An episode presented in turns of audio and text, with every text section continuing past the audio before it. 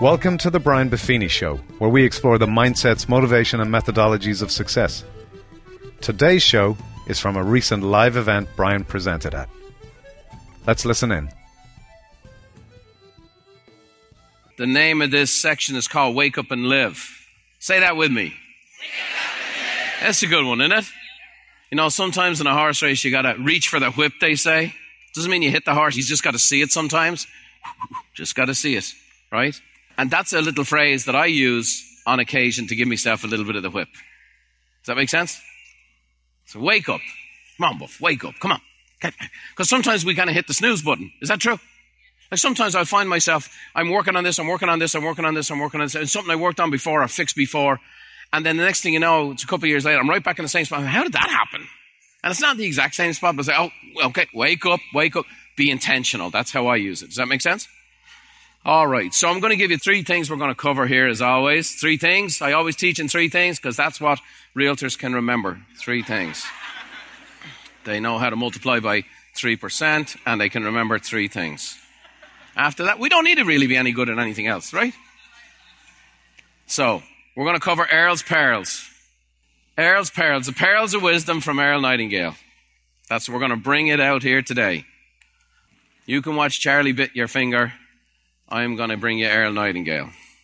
We're going to cover Max's Maxims.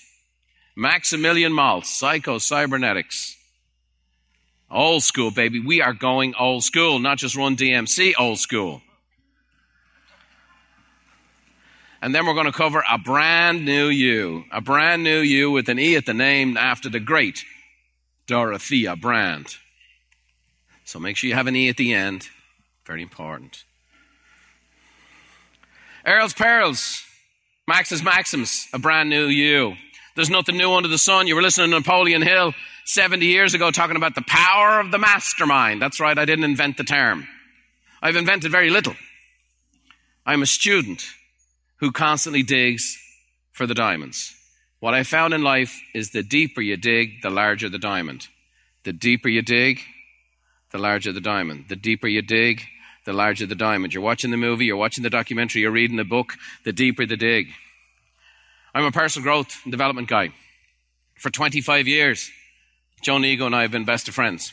We have a lot of things in common. We're kind of right? Brothers from different mothers. Joe, I think you've shown pictures of our two moms together.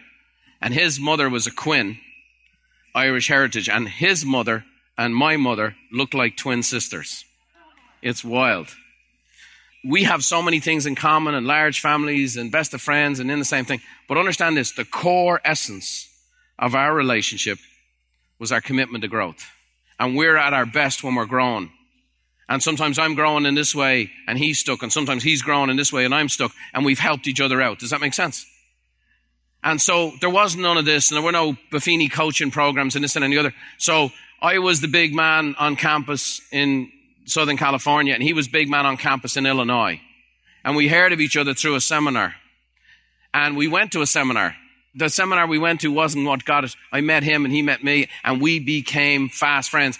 And we were like brothers from a different mother, just like the same experience I had with Brian Tracy the other day. Boom. Fire. Kindred spirits. You know, right? You can tell when somebody's growing like you're growing.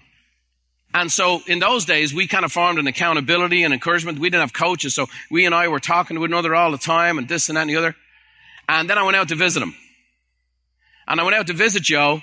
And I'm in his car, and as I get in his car, the first thing that comes on is what he was listening to before I got in the car. Does that make sense? And he was listening to Stephen Covey's 7 Habits of Highly Effective People. And I had read the book, but he was listening to it over and over and over again. Now, I went to see him. I hung out at his house. He was still a bachelor at the time. I only had 2 kids, which is not even like being a parent at this stage. A whole nother level to get to there. And so I'm there and hanging out. And, you know, I'm not used to the snow and all that stuff. And so we get out of the car. And as we get out of the car, you know, we're going into his house. And he goes, do you have any rubbers? And, well, I just wasn't looking for that kind of a friend. But, you know, it was. And I presume he had books in his house, too. So he's in real trouble.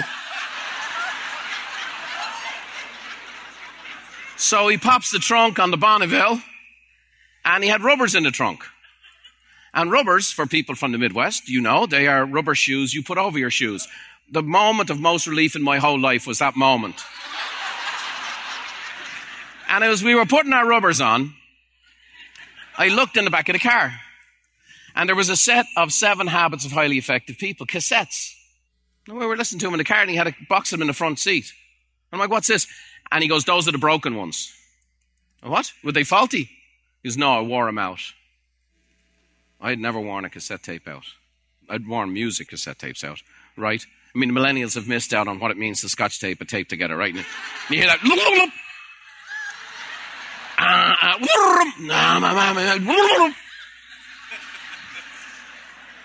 But I said to myself at the time, I've never worn a cassette tape out. And he was talking about Seven Habits. I thought it was a nice book. He was talking about, this was a guy who became the highest producing realtor in an entire state. And he was operating at this level and super successful. And I was doing well too. But I was like, wow, I'm into personal growth. He's devouring this stuff. And it was just inspired me. And then I started on the devour. And then over the years, 25 years, we're still.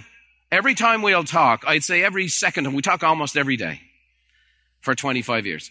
I'd say every second or third time we talk, we'll mention a book or a recording that one of us has stumbled across. You might get this, and what about that? So that's the deal. I wish for you somebody like that in your life. He's a good man, isn't he, that Joe Niego? Earl Nightingale is a pearl. So let me give you the backdrop of a diamond in the rough. Earl the Pearl. A true diamond. How was his start in life? Well, at 12 years of age, his father abandoned the family. During the Great Depression, a lot of people lost their self-worth, not just their... And a lot of men just got up and walked away. And it happened in this last recession in some regards, where... sometimes you find your identity in your work and your ability to provide, and it can be shattering. It works for men and women, but it seems to be more shattering for men. And at that time, 99% of the workforce was men. And so what happened to him is what happened to a lot of families. His father just got up and left one day and never heard from him again. During the Great Depression. They were in Los Angeles. You know, people always think about the East Coast. They had to move into a tent city. I mean, it literally bread and water.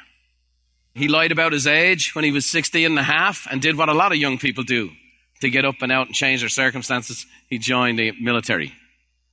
My father-in-law, Jim Robinson, the youngest of 12 kids. And how did he get up and out of Pittsburgh? Joined the Air Force. Joined the Air Force. Next thing you know, he's off in Korea, right? Off in different parts of the world. So... well, you hear this. Earl Nightingale was a Marine, and he was on the USS Arizona the day it was attacked. 1,147 men lost their life that day, and he was one of the 15 that survived of the Marines. And so he knew, he said, at that moment, God must have something for me to do.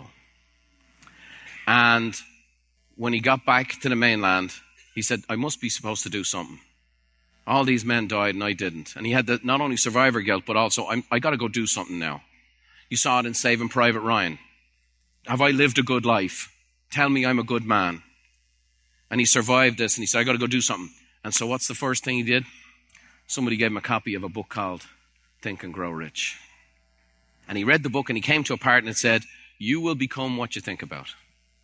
You become what you think about. He said, you will become what you think about. And he said, I heard 7 words, and the 7 words was like a bolt of lightning. A bolt of lightning. And the next thing he got exposed to was a book called Wake Up and Live from Dorothea Brande. And he said, those 2 books changed his life.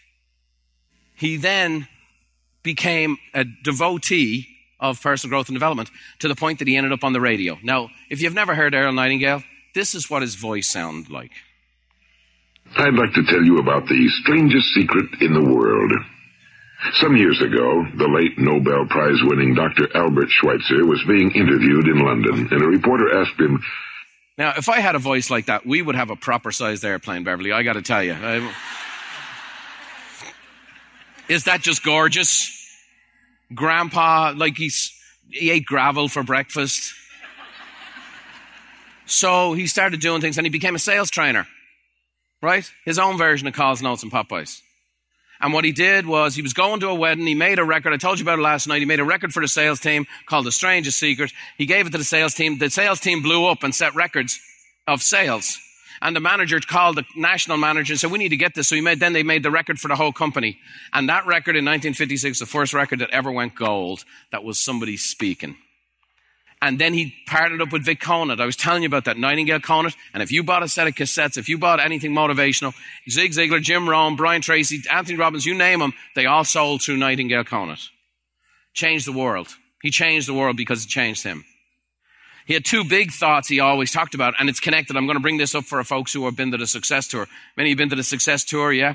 So here we go, the law of the harvest. And it's what you plant is a big deal. If you plant your wants, you'll pursue your wants in the form of your goals. If you plant your fears will grow. If you put your fears constantly in the ground, you water and fertilize your fears, you keep revisiting your fears, you keep coming back to your fears will get stronger, they'll get bigger, they'll grow. They'll become giant plants and trees, maybe even forests. So, the first major pearl that I want to share with you is this. And for our time, this was 1956, but tell me if 2017 this doesn't work. He had one word that was the key word, the first word, which was think. If you want to change your life, you got to take time to think. We have so many distractions. We have the phone going the whole time. We got the scroll. And by the way, we're impatient. Right? It's like, it's not connecting. It has to go to space and come back. Give it a second.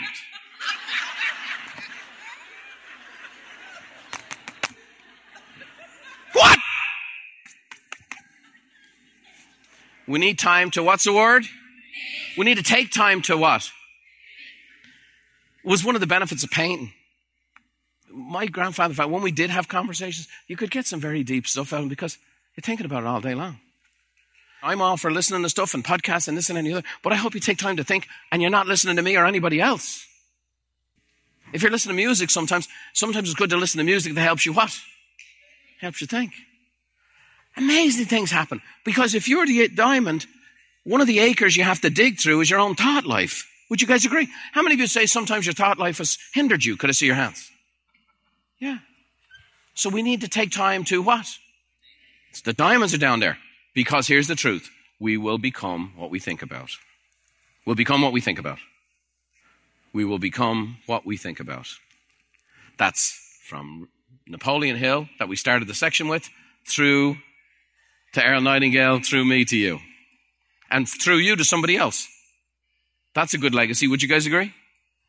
Here's what Earl said. The mind moves in the direction of our currently dominant thoughts. That's pretty good. I could just pop the hernia. That was something to... One of my abs just fired. That's what that is. All right, good. 6-minute abs. I spent 6 minutes looking for him this morning. Okay, change your life. We're going to change our lives by changing our attitude. Change your life by changing your attitude. That's old school, isn't it? Is it still true? Have I shared quotes today from Heraclitus and Lao Tzu and the Apostle Paul? The human condition hasn't changed. It's not going to change. We're human. You change your life by changing your what? Now, the way you change an attitude, you don't walk up to somebody and say, you got a bad attitude. You need to change. That tends not to work. They might want to write that one down. That tends not to work as well. Now, this is a powerful quote. I love this stuff. Our attitude towards life determines life's attitude towards us. The next thing is imagine. Imagine. It is a gift you have been given. Every person's world. Let me tell you this. I had a teacher, Christian Brother School. They were neither Christian nor brothers. And the teacher told me, Buffini, you little fecker. You're the most uncreative boy I've ever had in this class. Oh, really? Now, I was creative. I would not show up for class and they wouldn't know I was there. That was creative. True story, I'll tell you sometimes. I actually took 2.5 months off school and they didn't know it. And my family didn't know it. That's a story worth telling sometime, isn't it? It happened. Is that creative?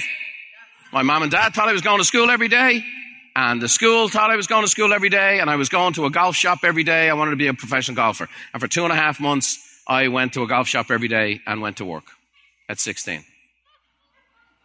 And when I finally got found out, the teacher called up home, and he called in, and I happened to answer the phone. And he wasn't a teacher. Well, he was a teacher, but he was the hurling coach. I was on the team that won the championship the year before. Are you coming back, Buff? And I go, yeah. I've been out with eye surgery. Is that creative? Eye surgery, yeah. Bad.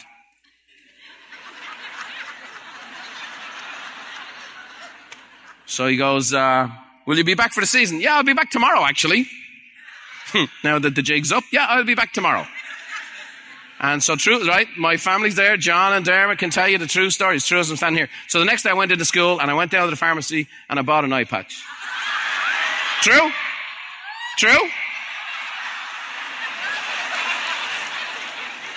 I wasn't supposed to tell this story, so I went there. I got the eye patch. Everything's going great. And the principal of school was so concerned for my health, he called me mother.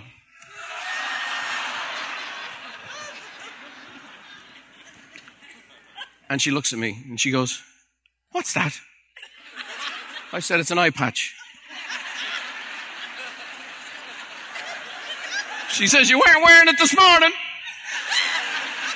I said, "It's a bit of a long story, ma'am." "Why are you wearing an eye patch?" "Because I've been working at Dun Laoghaire Golf Club for 2.5 months and I had to come up with an excuse." That's pretty creative. I could never do any wrong in my mother's eyes. Even my mother's eye, I could never do any wrong. But I had a teacher who told me I wasn't creative because I didn't have nice handwriting. Isn't it? Imagine the fellow who sold more personal notes for anybody except Hallmark in the world. Doesn't have great handwriting. But you see, you buy into that stuff, right? See, God gives gifts. He makes diamonds. And inside that diamond, one of the gifts of that is imagination. And everyone in this room has it in different ways. Imagine. Use your imagination, let your mind soar. See, when you take time to think, one of the things that should happen is you get to your imagination. And you work out all these things in your imagination. And by the way, you'll go to crazy places and goofy things, but sometimes your goofy ideas will get you there. Imagination. Earl said, "Everything begins with an idea," as in everything. I can't believe I just told the eye patch story. Not much left at this stage, is there? I'm going to have to start making up stories here pretty soon. You know, the key to being an Irishman is people say, "Is that a true story?" And there's two responses for an Irishman. It could have been. And that's how I remember it. That's the...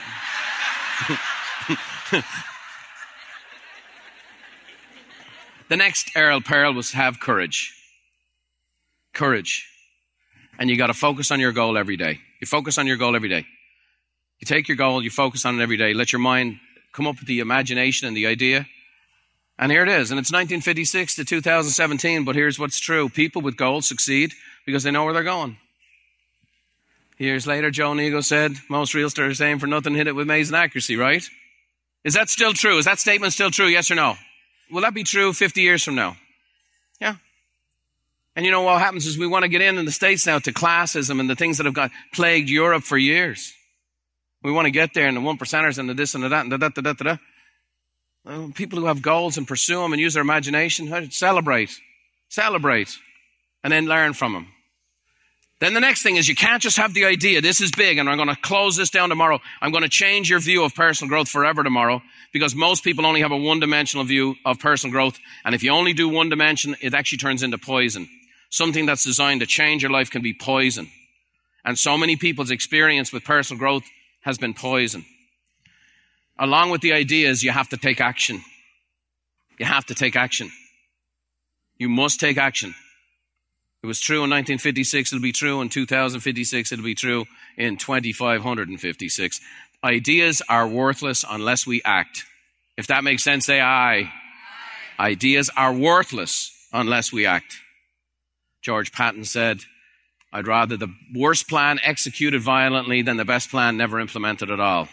Earl said, whatever we plant in our subconscious and nurture with repetition, say repetition, and emotion, will one day become reality. So it's repetition with emotion. We do some repetition here, not to patronize an audience or to get a cheap response. It is, because that's repetition. And by the way, if you woke up every morning and said that to start the day, before the right foot came out or the left foot comes out or you roll, the first thing you say is what? Strangest Secret, episode 61. Tune in. I'll give you not just Earl, but I'll give you my little takes on Earl's pearls. I want to give you resources to use. I know how powerful an event like this can be, and I know how limited an event like this can be. I'm really interested in what happens after. The next person, how many of you have ever heard of Maximilian Maltz? Okay? This guy is one of the giants, one of the legends. It's in your heritage. It's in your DNA. It's why I wrote The Bleeding Immigrant Edge. It's all here. Psycho-Cybernetics. You ever heard of that book? How many of you have heard of that book? See, it's funny. We don't always remember the name, and that's okay. I think in history, that's okay. 30 years from now, I don't care if they remember it was Brian Buffini who wrote The Immigrant Edge. Psycho-Cybernetics. Okay? So, he was a plastic surgeon. Now, back in when plastic surgery meant plastic surgery. So, for example, when my daughter Anna ran full speed as a, what age? 12-year-old, full speed, into the barn, and split open from here to here. We needed to find a plastic surgeon. Not for a tuck. To put it back together, 32 stitches, and I never forget, we're there, boom, blood everywhere, nothing bleeds like a face wound, and she looks at me, I can see her forehead, and she goes, Dad, does this look bad? I'm like, fine, fine. So we found a plastic surgeon, an old school plastic surgeon, who did a great job. So here's what Max said. He was a surgeon, but then eventually, as the years gone by, he saw what plastic surgery became, and he realized that with his patients, that 90% of the surgeries that they wanted performed were absolutely nothing to do with how they looked. And he would say, you're beautiful. I know all about beauty. I specialize in beauty. You have phenomenal beauty. It starts within and comes without. And he'd try to give them little tips. And he had a relationship with some of the great makeup companies and makeup artists. And he'd say, you want to look beautiful? Of course. Here's the way to do it. But he started realizing it was a much deeper thing here. And this is a long time ago. And he got into self-image. And so here's what he said. Your self-image and patterns of thinking impact everything you do. Okay? And by the way, someone who's had any kind of surgery, it doesn't mean you have a self-image problem, okay? This is what led him down the road. Are you with me? Acres of diamonds. He started digging. And he realized, okay, this is what he first thought it was. And then he went into the whole thing. And this had nothing to do with his patients. It had to do with everybody. And that's why Psycho-Cybernetics was such a huge seller for 50 years. Your self-image and patterns of thinking impact everything. He said self-image, listen, sets the boundaries of individual accomplishment. That was very impactful for me. I'm a guy who doesn't naturally see boundaries. And so self-image sets the boundaries. It's the track to run on. So these become your standards. I won't tolerate that, but I'll accept this, of myself and others. He said improve your life by changing your habits and thoughts. So he was big into the thought life. Now, I'm going to tell you, you're going to say, Brian, why don't you talk a lot about all the books and tapes that are out there now? And a reason is, as a lot of it is technique, and most of it just deals with one aspect of self-development today. Most of it's not principle-based. Most of it's technique-based, and techniques come and go. And so, here's the thing. I'm going to tell you that the law of attraction is a true thing, and we're going to talk about it tomorrow. But here's the thing. The law of attraction in and of itself will do nothing for you. Unless you go do something. You go sit in a closet and try to attract. Go for it. 20 years from now, let me know how. We'll slide pancakes and bacon under the door. You tell me. Are you guys with me? Yes or no? But it sounds great. Now, I'm going to tell you there is such a thing as a law of attraction, but it's only one part of a puzzle. So you have to have your thoughts and your habits. If that makes sense, say aye. And habits are boring. Habits are duty and they're daily. So to change a habit, you got to make a conscious decision and then act out of the new behavior. Make a conscious decision, then act out of the new behavior. Make a conscious decision, act out of the new behavior. Just very, very powerful. Again, we'll keep building on this today. And tomorrow I'm going to finish this off. I'm going to give you something tomorrow that you can take and hold and have an illustration. I'll be with you every day, an everyday little thing that you'll see, and every time you'll see it, it'll put you in the right frame of mind. Next, turn setbacks and failure into progress and success. Have we talked about that? Japers, you mean Joe Niego didn't invent that? By the way, Max Maltz didn't invent it either. It's just that different eras present things in a way that people can hear it. Okay? Earl Nightingale spoke mostly to working men. By the way, you want to know why I'm so excited about the future? Remember I talked about last night this unprecedented growth that America went through during all these terrible times? Only 50% of the talent and creativity and imagination and giftedness in the marketplace was in the workplace. Are you guys hearing what I'm saying? The real estate business used to be all men. It's a hell of a lot better today. It's just better, right? Men always introduce, smart men will say, this is my better half. Here's the thing. We had this unprecedented 1900s, and for a lot of it, men were 97% of the workforce. And now look what we got. The better half is coming in. Ladies, sisters are doing it for themselves. Right? If you're a smart stock person, that's the reason to invest. Does that make sense? Productivity. The whole economy revolves around individual productivity. That's why I'll show you tomorrow why you should be very, very excited about your future fortune. Max Maltz said this, words to live by right here. You might want to take a photograph of this one. You make mistakes, mistakes don't make you. You make mistakes, mistakes don't make you. You make mistakes, mistakes don't what?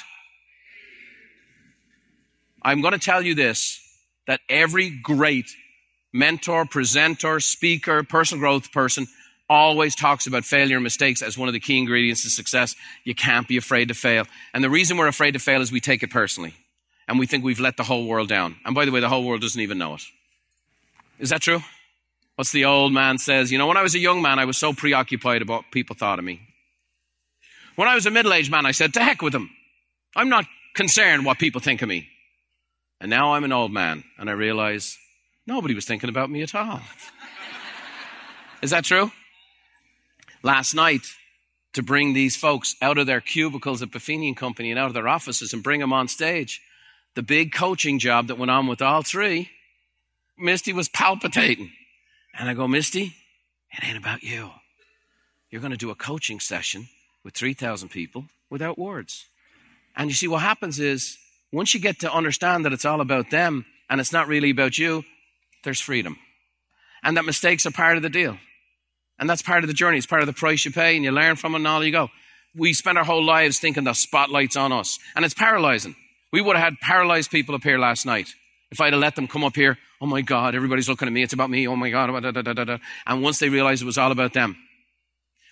Now, I am excited to do this because I'm going to bring up a diamond that is one of the most influential diamonds in the entire personal growth industry, and nobody knows her. And it's Dorothea Brande. This is the only picture we could find. I have an entire research team. Months.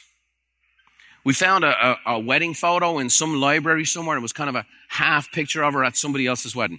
This is from an article in the Columbus Dispatch. Now, I want you to think about this for a second. Earl Nightingale said when he read her book, after reading Napoleon Hill, that's what changed his life, and he changed tens of millions of people's lives. A man that has changed my life, and I regret that I had a chance to go see him one time, and stuff got in the way, and I always thought there'd be more time. And he passed away in 1992 as Og Mandino, and I just would have liked to have seen him. I would just like to have shook his hand and say thank you. And Dorothea Brande, see, here's how you find diamonds. I'm listening. He goes, when I first heard Dorothea Brande. And then everybody just keeps listening. I go, stop. Who's Dorothea Brande? And Earl Nightingale goes, and then Dorothea Brande. And I go, who's Dorothea Brande? And you keep digging and you keep digging because the bloody diamonds are deep.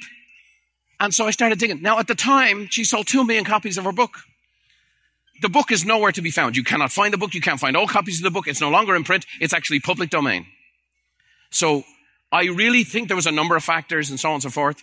Think and Grow Rich was written in 1929. He was brought into the White House during the Great Depression, Napoleon Hill, to help FDR. Dorothea Brande sold 2 million copies of her books, and nobody knows who she is. And I just think in the 1930s and 40s, they couldn't handle a woman being that significant. I think that was just the case. So what great times we live in today, right? And so Wake Up and Live, a formula for success. What was interesting about her, there were some people in Hollywood that became greatly impacted by her, by the name of Frank Capra and Jimmy Stewart. And they encouraged friends to go make a movie. So there's actually a movie available called I'll Cry Tomorrow. It was made in the 1940s. Susan Hayward played the lead. And so they made a movie called I'll Cry Tomorrow. That's when Og Mandino mentioned, I started digging it, saw the movie, yada, yada. Wild stuff. No mention of her since. So this is a real hidden jewel that I wanted to introduce as some real diamonds. Here's the key point. If I just said this, I could walk off the stage for the rest of the day. Here is the absolute core belief of this woman. And she used it to change her life and millions of others. And it's this: act in a way it's impossible to fail. Act in a way it's impossible to fail. I want you to say it all out loud with me. 1, 2, 3. Act in a way it's impossible to fail. I know you're writing it down. Let's say it together again. 1, 2, 3. See, what that gives you is freedom. What that gives you is taps into the power of the mind, unleashes the strength of the heart. Act in a way it's impossible to fail. Impossible. Impossible. That one phrase. Act in a way it's impossible to fail. Oh my gosh, that's so freeing. Her actual quote that in the book says, all that is necessary to break the spell of inertia and frustration. This inertia means you're stuck. And frustration is act as if it were impossible to fail. That is the talisman, the formula, the command of right about face. It's written in Old English to some degree. She's a great writer. So if a right about face is a turning point. The number one thing she talks about is the will to fail. You have to have the will to fail. It's the will. You have to be courageous and say, I'm willing to make mistakes and fail. Joe, I always talks about with basketball, and he'd give me tips for the boys, and he says, they can't be afraid to miss shots. They can't be afraid. They can't be just okay. It's okay. It's okay. Take shots. Take shots. We celebrate when they miss shots. Boom. Don't worry about it. They'll get better at it. Can't be afraid to fail. Dorothea said this, old habits, they are strong and jealous. Imagine no one could hear about this woman. She's got a ton of this stuff. She wrote this great little book that's nowhere to be found, and it's just full of this stuff. Is that a diamond? Is that a diamond that would encourage you? When you feel an old habit pulling you back, what do you say to it? Oh, you're just being jealous right now.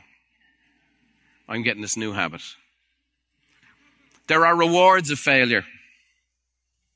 And she's saying, act in a way it's impossible to fail. And she knows you got to have the will to fail. There's rewards of fail. And then she'd say, her quote was, act boldly, and unseen forces will come to your aid. Well, you can fill in the blanks on what those are.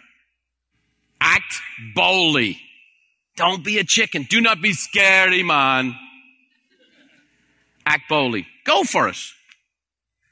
And then her next principle, back to Earl Nightingale. So Earl got it from her, was the task of imagination. So imagination is not, you know, people say, oh, he's a dreamer, right? Dreamers are great. Walt Disney say, I'm a dreamer and a doer. She called it a task. Can you circle and underline the word task?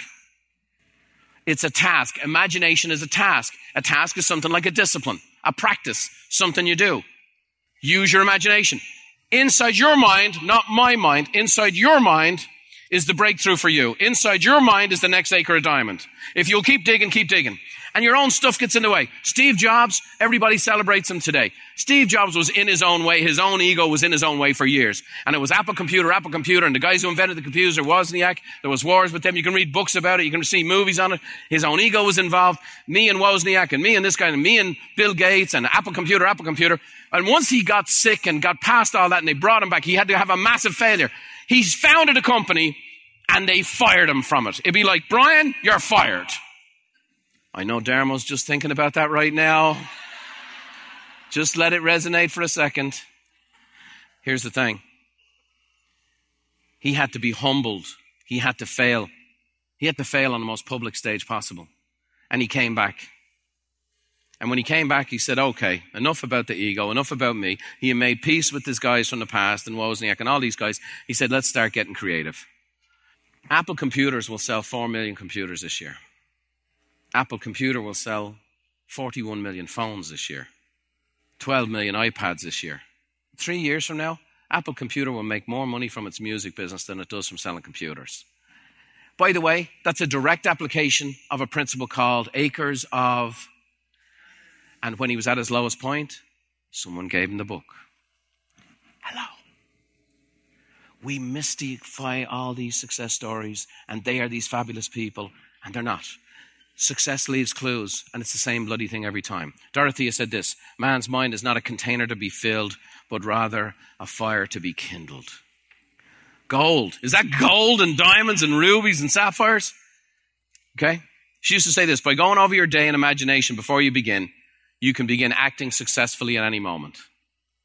Okay. She did this thing called the how to do it's. Now again, some of this is old and kind of quaint, and some of it's brilliant.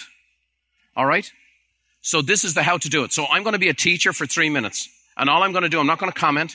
You're just going to write stuff down. Here's the how to do it from Dorothea Brande. This was in the back of the book. Everybody good? Just say, yes, teacher. Yes, teacher. So we're going to go. I won't throw the chalk at you. Number 1, spend 1 hour a day without speaking except in answer to direct questions. Just one task. 1 hour a day without speaking except in answer to direct questions. 2, think 1 hour a day about one subject exclusively. So think 1 hour a day about one subject exclusively.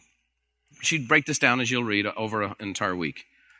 Number 3, write a letter without using the first person singular. I had no idea how many times I said I in my notes. And by the way, in the last 12 months, my notes got better, and I've been writing personal notes for 30 years. And I try to not say I as often as possible. It's hard. Number 4, talk for 15 minutes without using the first person. Number 5, write a letter in a placid, successful tone, sticking to facts about yourself. Number 6, pause before you enter any crowded room and consider your relations with the people in it. It's kind of a neat thing. Okay, now maybe not this size, but even this is good. You know, I don't want you all pausing in the entrance, but the thing is, you're going, there's a party, there's a gathering, you're doing a client party, you have family gathering, whatever else. And just before you go in, take a moment to pause and think about the people. Number 7, keep a new acquaintance talking exclusively about himself. Okay? Number 8, talk exclusively about yourself for 15 minutes. So try the other way too. Some people, that's really hard. So they deflect. So she gets everything. It's simple techniques that affect deep little perpetrations, even psychologically. Number 9, eliminate the phrases, I mean, and as a matter of fact, from your conversation. I think that's older. You know what I mean? Number 10, plan to live 2 hours a day according to a rigid time schedule. Number 11, set yourself 12 instructions on pieces of paper, shuffle them and follow them one a day. There's a couple of little tips there, and there's more to come on that. We'll talk about that. Number 12, say yes to every reasonable request of you made in the course of one day. All right. So let me tell you what I did. I'm digging down. This is public domain. I couldn't find the books. There are people who publish public domain books. Now, will you hear this story? So I went to the largest public domain distributor in the world, and I said to him, I want to buy 3,000 copies of a book for my favorite people, right? So I go, they're readers, they're doers, there's nobody better, no one's heard of this book, they can't find this book themselves, so I want you to make 3,000 copies of the book. Well, you hear this. I walk in the door to my office, my staff is beaming. Brian, look, we got a giveaway for Mastermind. And they present me this. So first of all, the cover was, let's say early 70s. Would that be okay? What else do you notice? Only the refiners see this. They were so excited, and they saw the expression on my face. They couldn't spell her bloody name right. And I thought, how many insults can this woman handle? That how can they devalue it to such a degree? And we went back to them and said, hello. This is who she is. This is what she is. And we actually ended up talking to the head of the company. And I said, you might want to get these to your staff. to change their lives. Do you know who this is? This is a national treasure. One of the wisest women of the 20th century. So I said, would you do me a favor? Would you let my staff, that's been known to do some pretty nice book covers, design a really cool cover for you, and then we'll take our own, and then we'll leave you with the art. And hopefully you can get the word out there about Dorothea Brande. So this is what it actually looks like. And of course, we have one for all of you, okay, as a gift. And I called a publisher. I have 3,000 more, and they've given me permission. There's some schools that we support. We actually have a bunch of schools and young groups that actually we give personal notes to, and they use them. And so we're going to give them the 3,000 books and get it into the young people's hands.